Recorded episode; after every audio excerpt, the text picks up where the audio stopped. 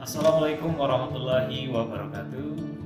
Kembali lagi di resensi buku. Kali ini kita akan membahas sebuah buku yang berjudul Energi Zikir Alam Bawah Sadar yang ditulis oleh Agus Mustafa. Buku ini adalah serial diskusi tasawuf modern yang ke-32 dan diterbitkan oleh Patma Press Surabaya tahun 2011.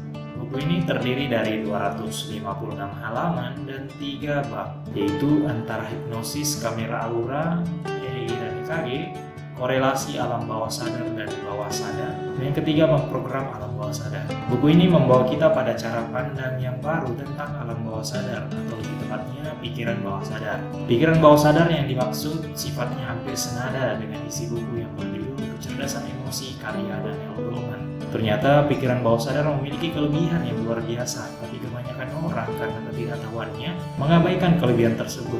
Itulah pertanyaan mendasar. Bagaimana cara kerja alam bawah sadar itu?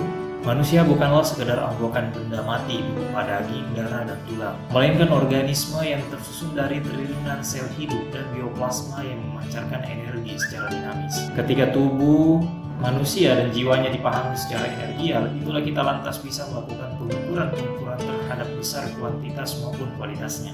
Hasilnya sangat berguna untuk beragam kepentingan, mulai dari informasi kesehatan, kejiwaan, sampai kualitas spiritual seseorang. Dalam buku ini, untuk mengukur atau menganalisis alam bawah sadar, memanfaatkan tiga buah alat, yaitu EKG atau elektrokardiograf, EEG, elektroencephalograf, dan kamera aura. EKG adalah alat perekam gelombang jantung yang bekerja secara elektromagnetik. Pada orang normal, jantung berdenyut sekitar 60 sampai 80 denyut per menit dengan tekanan 120 per 80 mm raksa atau mmHg.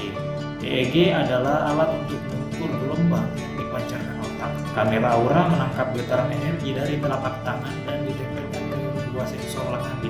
kiri dan kanan. Secara kesadaran, manusia menempati tiga wilayah alam yang berlapis-lapis. Yang paling kelihatan adalah alam sadar, yang samar-samar adalah alam bawah sadar, sedangkan alam yang tersembunyi adalah alam tak sadar.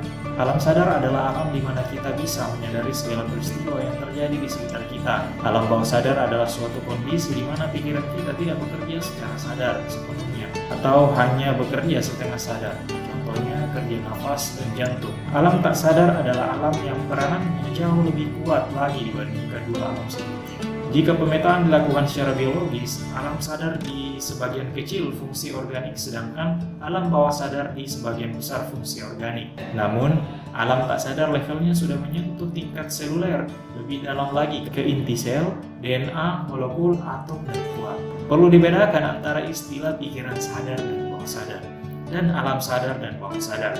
Pikiran sadar dan bawah sadar hanya mengacu kepada kerja otak, sedangkan alam sadar dan bawah sadar itu lebih luas, termasuk mekanisme berpikir dengan menggunakan otak ditambah dengan mekanisme kecerdasan universal yang mengatur sel-sel otak, molekul-molekul, atom-atom, dan quark sebagai partikel dasar menyusun tubuh manusia maupun alam semesta. Di dalam otak manusia ada bagian yang disebut sebagai sistem limbik, yaitu bagian yang merangkum komponen-komponen penting otak dalam satu fungsi integral. Talamus, hipotalamus, hipokampus, amigdala, dan bagian yang terhubung secara tidak langsung yaitu prefrontal cortex. Lokasi sistem limbik ini berada di tengah-tengah otak. Jika dikelompokkan secara global, sistem limbik ini mencakup dua wilayah yang berbeda secara fungsi, yaitu wilayah kulit otak yang rasional dan bagian bawah kulit otak yang emosional. Prefrontal cortex, talamus, hipotalamus, dan hipokampus adalah bagian otak yang mewarisi wilayah rasional itu, sedangkan amigdala mewarisi wilayah emosional.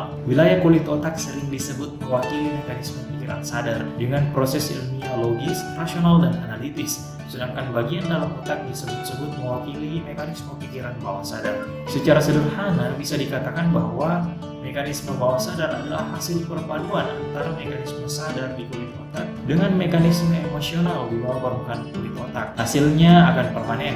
Setelah kejadian yang sama berulang-ulang terjadi, saat itu hasil olahan sistem limbik yang sifatnya jangka pendek akan dipancarkan ke seluruh penjuru otak itu dimasukkan ke dalam memori jangka panjang, menjadi kebiasaan, menjadi kepribadian, dan kemudian bekerja secara otomatis sebagai mekanisme pikiran bawah sadar.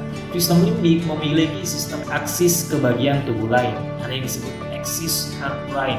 Pendengar kalau nggak tahu axis maksudnya itu adalah penghubung yang mengatur hubungan jantung dengan sistem limbik dan ada pula aksis HPA hipotalamus pituitary adrenal yang mengatur hubungan sistem limbik dengan kelenjar adrenal di ginjal. Khusus aksis Harbrine sistem limbik meneruskan getaran khas. Terjadi proses penguatan dari getaran limbik menjadi getaran jantung sampai ratusan kali lipat sehingga terasa menggetarkan rongga dada. Inilah yang oleh orang awam disebut sebagai perasaan. Sebenarnya getaran itu bersumber di otak tengah, yaitu sistem limbik sebagai hasil perpaduan antara rasionalitas dan emosi. Akan tetapi, agar dirasakan sensasinya, maka dialirkan ke jantung sebagai getaran perasaan.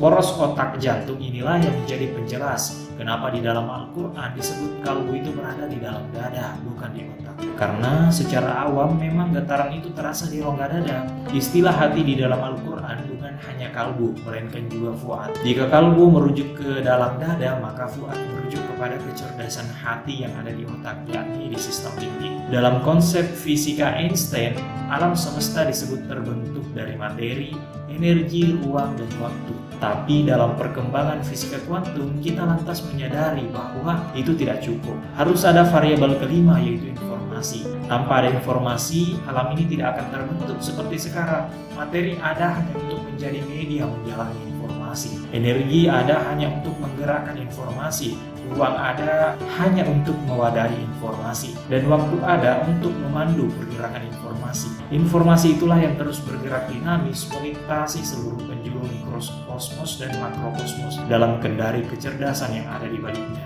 Alam semesta tak lebih dan tak kurang adalah informasi dalam informasi, di dalam informasi, di dalam informasi berulang-ulang, mulai dari mikrokosmos sampai makrokosmos. Sehingga jika diteruskan, kita akan bertemu dengan informasi tunggal mengatur seluruh alam semesta. Inilah yang disebut oleh Stephen Hawking sebagai grand formula kun fayakun.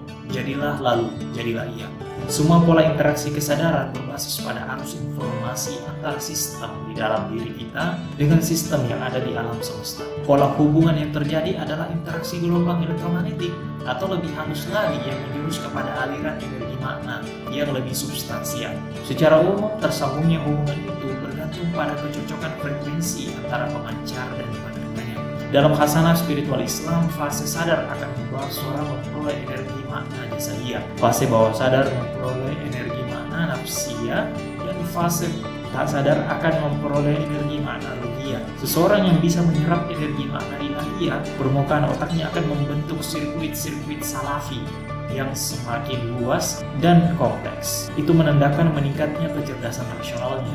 Pada orang yang bisa menyerap energi rasa, ia akan memperoleh pengaruh pada kepekaan radar jiwa yang berfokus di otak jantung. Sedangkan pada fase delta, seseorang akan menyerap energi makna alam semesta. Ada informasi yang mengalir berasal dari kecerdasan semesta itu yang bersifat menyembuhkan dan merecovery ketidakseimbangan dalam diri kita yang bersifat sadar maupun bawah sadar. Ada pertanyaan?